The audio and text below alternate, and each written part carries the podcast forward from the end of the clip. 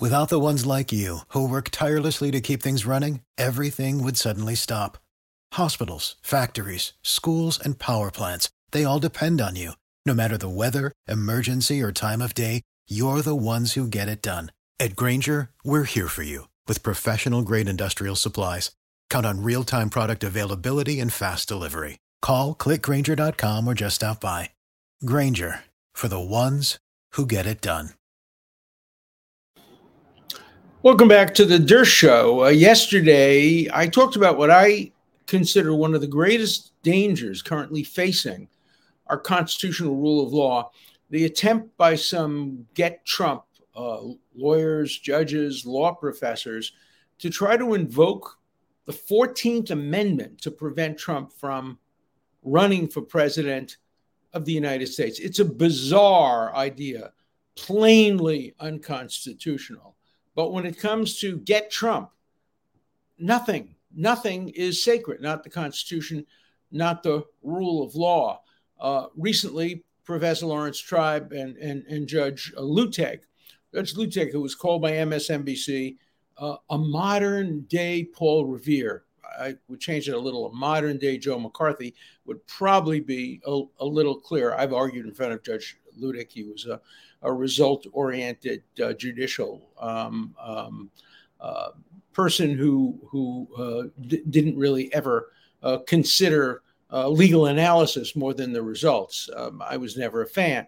A lot of Republicans liked him. Now, a lot of Republicans are leading the get Trump charge. Um, uh, 30 or so more of them, former Republican professors, judges, etc., wrote a, a brief, an amicus brief to the court in the District of Columbia, urging them to rush to injustice by putting Trump on trial on January 2nd, which would be so clearly unconstitutional. As I've said, if I were one of the lawyers in that case, I would stand in front of the judge and say, Sorry, Your Honor, I'm not trying this case on, on January 2nd. You can't make me violate my oath of office to provide a zealous uh, defense.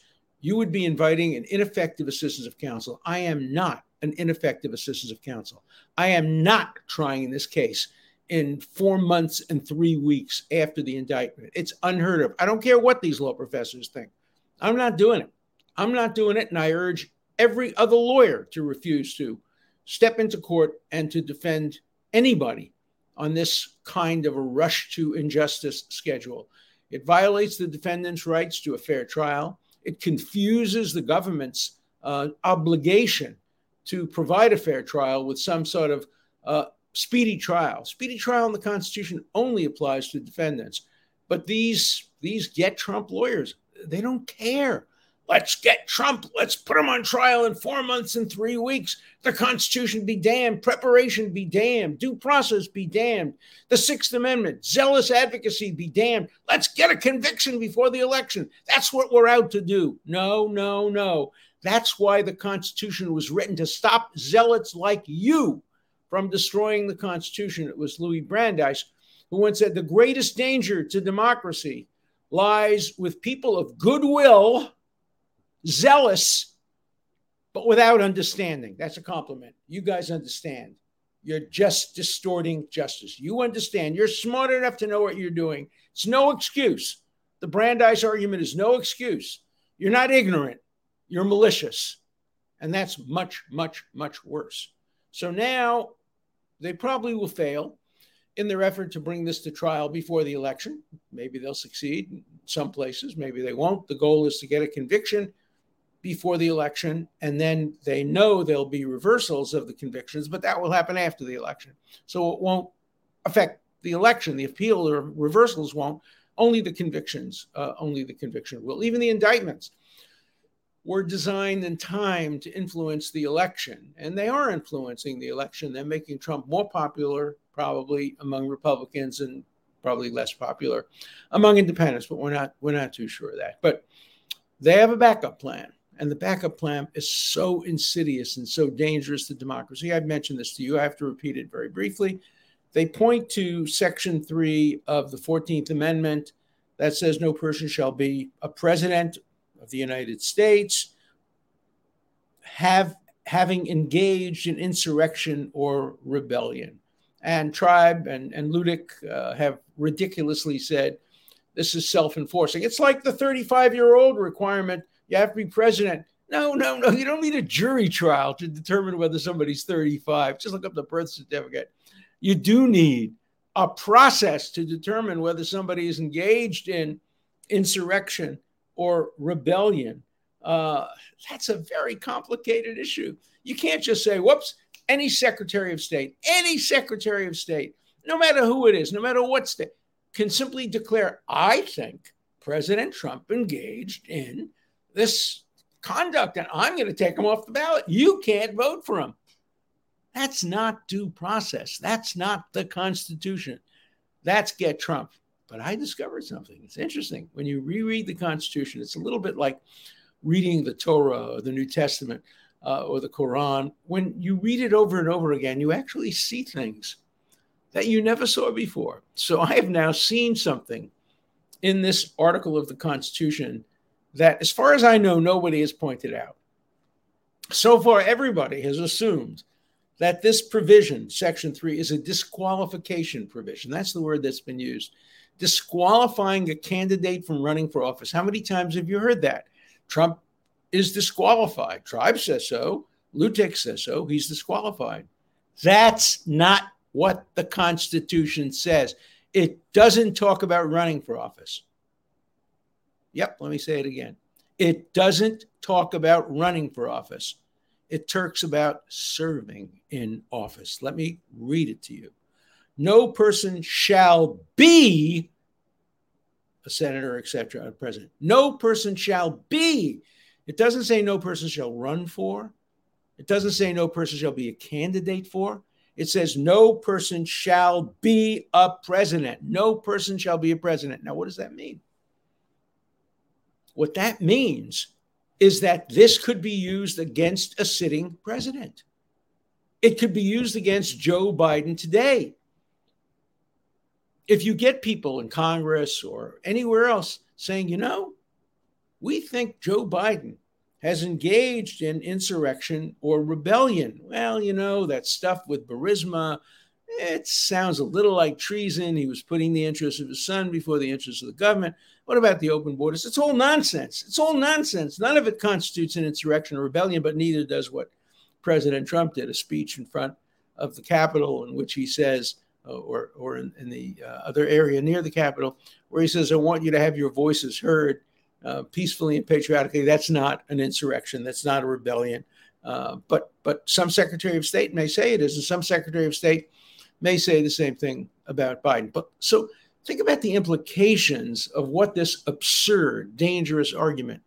The implications are this this provision can be used instead of impeachment.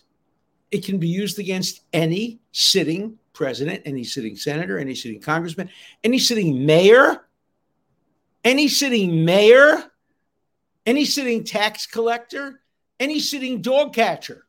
Look what it says. It says as an officer of the United States or member of any state legislature or as an executive or judicial office of any state, anything, anything, uh, sh- shall not hold any office, civil or military, under the United States or any state if they, in the view of somebody, engaged in an insurrection or rebellion. It was easy after the Civil War the people who fought against the United States were proud of it. They were walking around with their Confederate uniforms. They were flying the Confederate flag. Daughters of the Confederacy, um, mothers of the Confederacy, the Confederacy, veterans of the Confederacy. Nobody was hiding the fact that they fought for the South. They were proud of it. So you didn't need a process for disqualifying them. Oh, there's that guy. Remember him? We've seen his picture. Uh, he was holding the Confederate flag. He was fighting the United States. Now nah, you can't you can't serve in office. But you try to bring that forward 100 and some years and you accuse somebody of insurrection or rebellion or giving aid or comfort to the enemies thereof, giving aid or comfort to the enemies. You know, I think there are a lot of people who would accuse many people today who have government jobs of giving aid or comfort to the enemy, to China, to Iran, to uh, to uh, Russia, uh, and there are some people who say, well, you know, our enemies are X, Y, and Z, even though they haven't been declared enemies. So it's an alternative to impeachment. So so listen to the logic of what Tribe and Luttig and the others are saying. They're saying the framers of the Constitution went to incredibly great lengths to set out the provisions for impeachment in the Constitution. Um, Section 4 The President, Vice President, all other officers of the United States shall be removed from office on impeachment for conviction of treason, bribery, or other high crimes and misdemeanors. And there has to be a trial in the Senate. Two thirds of the Senate has to agree. And the Chief Justice has to preside over the impeachment trial of a, a president. That's the procedure. Now, framers of that provision left something out. What if the person didn't commit treason, bribery, but is totally incompetent? What if he's incom- What if he's unconscious? What if he's in a coma? What if he's had a stroke, uh, like Woodrow Wilson did? So they wrote the 25th Amendment. The 25th Amendment has an even greater sense of procedural protections to remove a person from the presidency. First, his cabinet has to agree. Then it goes through all kinds of steps. I'm not going to bore you with them, but it's never been used, and it probably never will be used except if a person has has uh, a disabling uh, stroke. The key point about the both provisions, the impeachment provision and the disability provision, is they both require bipartisan support. You cannot do it simply if one party wants it. You have to have both parties agreeing. What about the 14th Amendment? No. All you have to do, according to Tribe and Luttig, is a Secretary of State, a partisan Secretary of State, a Democrat who wants to become the governor, says, I'm going to disqualify him. I'm not going to let him run for I'm not going to let him run for office. Or a member of the Senate or House says about a sitting president, you know, I think he engaged in insurrection or rebellion. We're not going to invite him to give the State of the Union message. Or a Chief Justice saying, I'm not going to give him the oath of office, even though he's elected. Do you think that the framers of the 14th Amendment actually wanted to circumvent the procedures for removing a sitting president? The procedures are so daunting. The impeachment procedures, two thirds of the vote, presiding by the Chief Justice, etc. The disability provision, even more daunting. But no, no, no, we don't have to use any of those. All we need is one person self enforcing saying, oh my God, the guy is engaged in a rebellion. And therefore, look, read the words no person shall be, not shall run for, not shall be a candidate for, but shall be a senator, representative, or president. No person shall be. So we've been misled by the Luttigs, the Tribes, and the others. We've been misled into thinking this is a disqualification provision for a candidate. No, it's a removal provision for a sitting president and sitting senator. Shall be is the current tense. Shall be. You can't be the president, even if you've been elected. If you have committed, not if you've been convicted of committing, but if you have, read the words again, if you have engaged, that's all it says engaged, it doesn't even say convicted. If you have engaged in insurrection or rebellion or given aid or company a comfort to the enemies thereof. You know what it says about the intelligence of the framers of the 14th Amendment, if you interpret it that way? Um, uh, Tribe and Luttig were on CNN the other day. Of course, CNN has never presented the opposite point of view. They only present one point of view and they laud these people as the greatest constitutional scholar in history. Tribe's not a constitutional scholar. Let's be clear about that. He's a constitutional prostitute. He's a constitutional uh, lady of the night. He's a constitutional uh, uh, for sale. He'll he'll sell his constitutional opinions to the Democrats. Uh, he he will distort the Constitution. He will create a new constitution and claim it's part of the constitution. He'll change his mind from what he wrote in his book. He'll do anything he has to do to support the Democrats. He wanted to impeach Trump before he got into office. I mean, that's how zealous this guy is. He is not a constitutional scholar. Scholarship requires neutrality, it requires objectivity. It requires passing the shoe on the other foot test. It requires coming up with ideas that are equally applicable to Democrats and Republicans. That's what scholars do. Scholars don't serve as paid mouthpieces uh, for hire. Uh, that's what Tribe is doing. And tragically, that's what Luttig is doing. Uh, Luttig used to be highly respected. He was a member of the Federalist, I think he was, of the Society. He was regarded as the conservative judge. He was this close to being appointed to the Supreme Court by a Republican president. But turns out he's nothing of the kind. He's just another result oriented hack who is prepared to say whatever it takes to get the results he wants. And that result includes get Trump. Get Trump. If you can get Trump, no matter what you have to do to the Constitution, you can get on television, look very, very serious, and say, Well, I'm a constitutional scholar.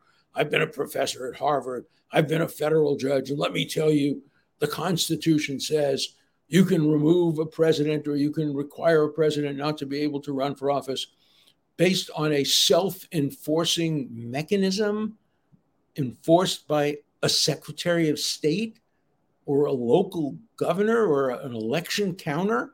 One person can take the person off the bat. Oh, but don't worry, that person can sue. Well, how do you know? How do you know the courts will recognize this case? How do you know they won't say it's a political uh, question? How do you know it will get resolved by the courts in time to decide, decide the election? Won't do any good to have the Secretary of State take Trump or anyone else off the ballot and then a week after the election, whoops, mistake. Sorry, he should have been on the ballot. Now, you can't undo elections. Elections are mandated for a particular day and time.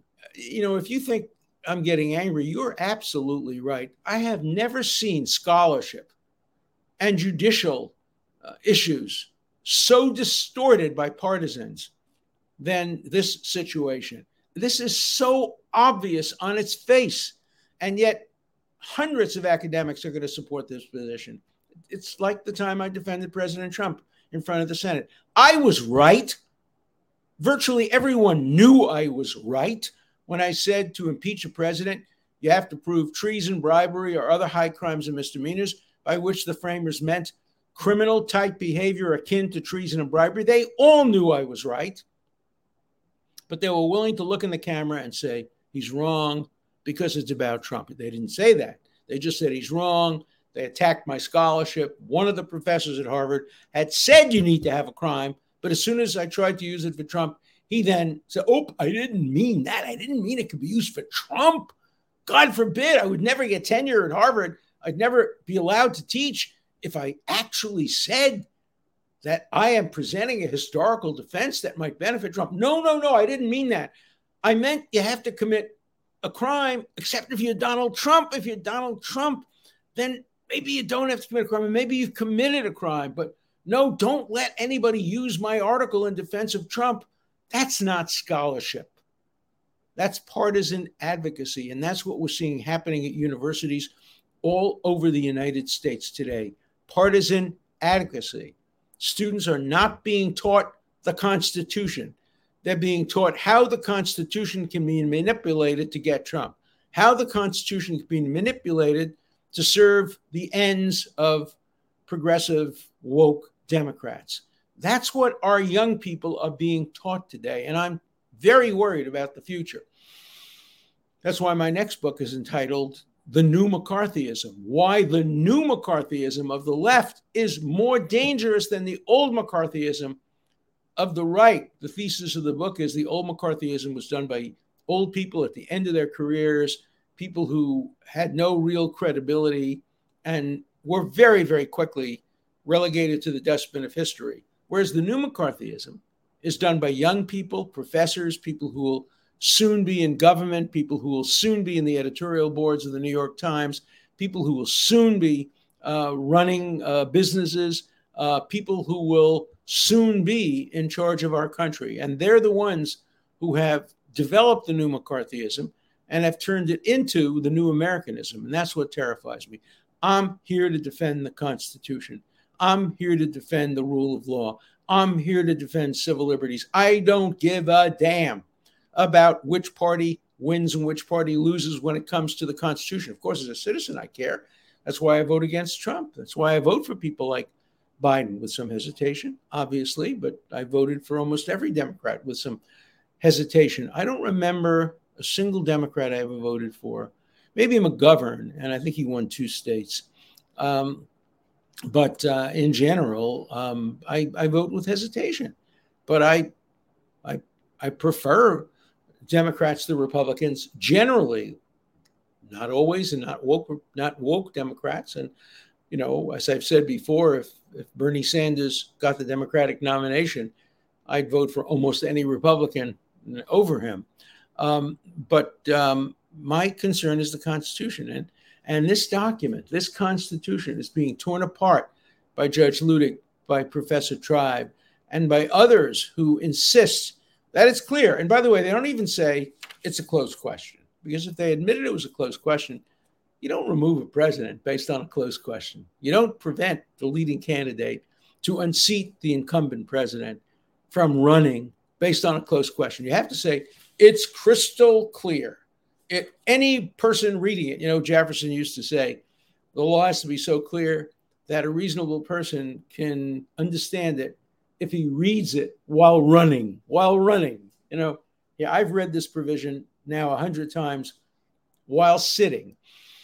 I do not understand it to replace the impeachment clause, to replace the disability clause, to serve as a way of replacing democracy, as a way of undoing democracy, of saying, even if a Republican candidate has a good chance of defeating the Democratic candidate, by the way, I don't think Trump has a good chance of defeating the Democratic candidate, but let's assume there's a case where he has a good chance of defeating the Democratic candidate, that a Secretary of State can say to me that I have no constitutional right to get vote against Donald Trump for the third time, and you have no constitutional right to vote for Donald Trump for the third time. What does that do to democracy?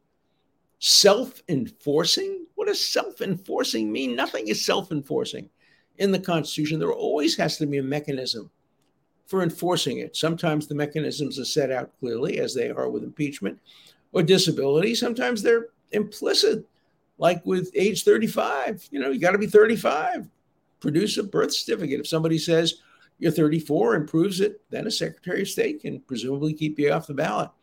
Oh, what about natural born citizen? That's a little harder, but the time of the framing, it wasn't. Everybody thought they knew what a natural born citizen was. So you didn't need a process for determining that. Nobody realized that Trump would come up with uh, a crazy notion that um, Barack Obama was not a natural born citizen, that he was born, what was it, on Mars?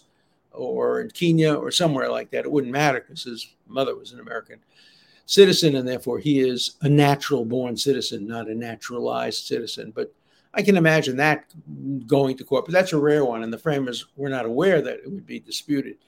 But the idea that you create a method by which a Secretary of State can decide whether a person engaged in an insurrection or rebellion or gave aid or comfort to the enemies thereof is so inconsistent with how the law operates and the rule of law. So, yes, I am angry. I am pissed.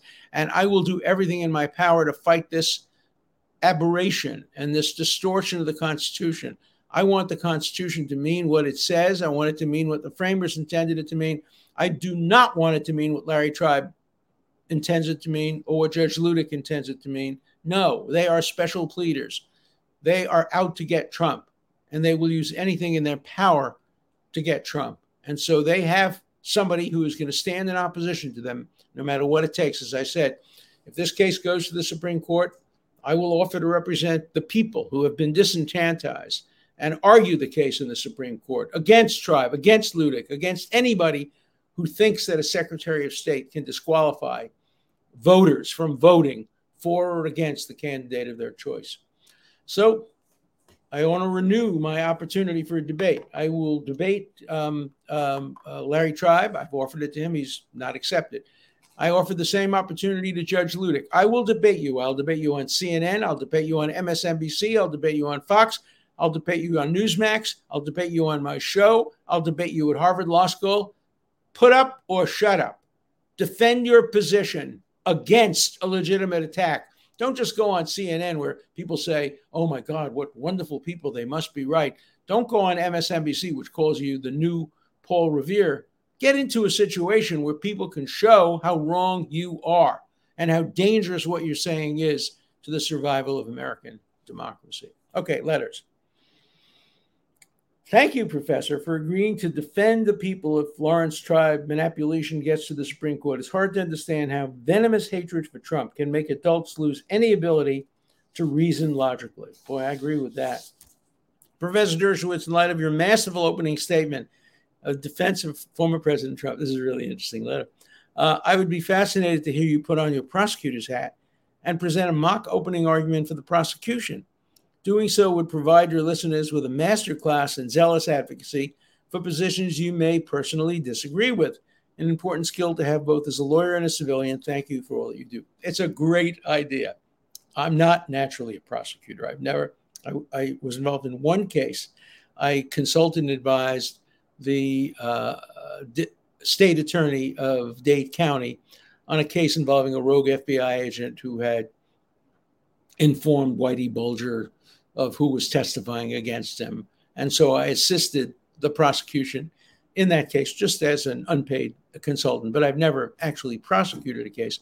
But it would be interesting for me to see if I could make an opening argument in rebuttal to the opening argument that I made. And uh, I'm going to think about that. And if I can get it together, I'll do it in a future show. It would be very, very interesting. I'd be interested in what you think, whether I should do it or not. But you have to understand that it isn't necessarily what I believe. Um, as long as you understand that, I can do it. Uh, Professor Dershowitz, you're not as neurotic as Woody Allen. I hope so. I hope that's right. I'm a pretty relaxed guy, actually, uh, even though uh, I'm under a lot of external pressures. But as long as my family is okay, health is okay, I can be pretty relaxed in the face of uh, external uh, external threats to me and external dangers. Okay, this is one. This is typical. You know, but you'll see how relaxed I am when I say it. What dirt does Trump have on you, Alan? Because this is getting pathetic. Okay, you can say it's getting pathetic, but you have to immediately assume that Trump has dirt on. Let me tell you one thing I would never, ever succumb to dirt. I would never, ever agree to say something or not something if somebody had something on me. First of all, nobody's going to have anything on me. I live an open and clean life. Nobody's going to have anything on me. But for example, if some woman who accused me wrongly of sex, as happened in the past, said, you know, unless you pay me a million dollars or unless you do this, I'm going to reveal you to the public. Go ahead, reveal it to the public. I'm not doing that. I'm not submitting to uh, blackmail. I'm not even doing what Alexander Hamilton did. I would never pay hush money. So no, Trump has nothing on me. And uh, and let me be very clear, Donald Trump, if you're watching this, if you have anything on me, please reveal it because I'm not going to vote for you. So you can't, for example, hold it over me and say you better vote for me or I'll reveal it. No, reveal it. Go ahead. Reveal anything you have on me. Okay. Uh, let's see. This is interesting. A communist system, this is a quote from Alexander Solzhenitsyn. Um, a communist system can be recognized by the fact that it spares the criminals and criminalizes the political opponent. Well, if the shoe fits, I don't think we're a communist country. I don't think we're a tyranny. I don't think we're a banana republic but we're a few steps closer uh, to a banana republic today than we were a month ago. And I think Tribe and Luttig uh, each deserve a banana because they're pushing us toward a banana republic, giving a secretary of state the right to determine who we can vote for and who we can't vote for. That deserves a banana each. So you're getting it. Uh, Alan, would you agree if this goes to the Supreme Court, the prosecution case will not hold water? Absolutely. But the question is, will it get to the Supreme Court? Will they take the case? Will they take it in a timely fashion? That's the question. I bought this book because it was banned in bookstores and for his staunch constitutional standing, love the book. Thank you. No, that's a good reason for buying the book. Um, it can't be bought in local bookstores. And if any of you try to get it in a local bookstore, I'd be interested in you writing me and telling me what they tell you. It was the number one bestseller on Amazon for nonfiction books. Why can't you buy it in your local bookstore? Uh, how is it, sir, that you seem to be the only professor of law who speaks the correct language of the Constitution? Well, I don't think I'm the only one, but I do think there are too few who actually view the Constitution in a neutral, unbiased, nonpartisan way. And so, as I said, I'm not any smarter than the rest of them. I'm just a little bit more honest. So, uh, let's see. Um, they're trying to criminalize lawyers, coming up with novel theories. Under that standard, Professor Tribe better stick to opining in the media and not undertake actual legal work that, that contemplates what he advocates. You know, it, it's, I don't wish that on, on my former colleague. Um, but uh, once you start criminalizing lawyers' advice, uh, there is no, no exact, no, no end to that.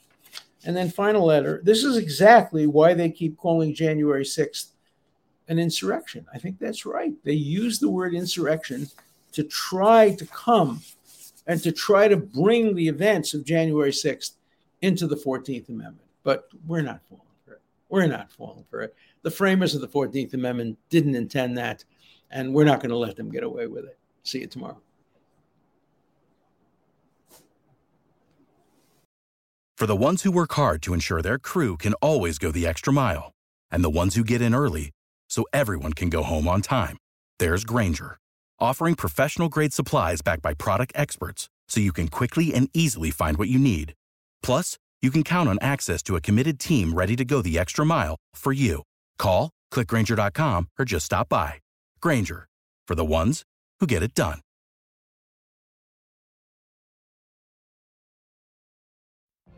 What if you could have a career where the opportunities are as vast as our nation, where it's not about mission statements, but a shared mission?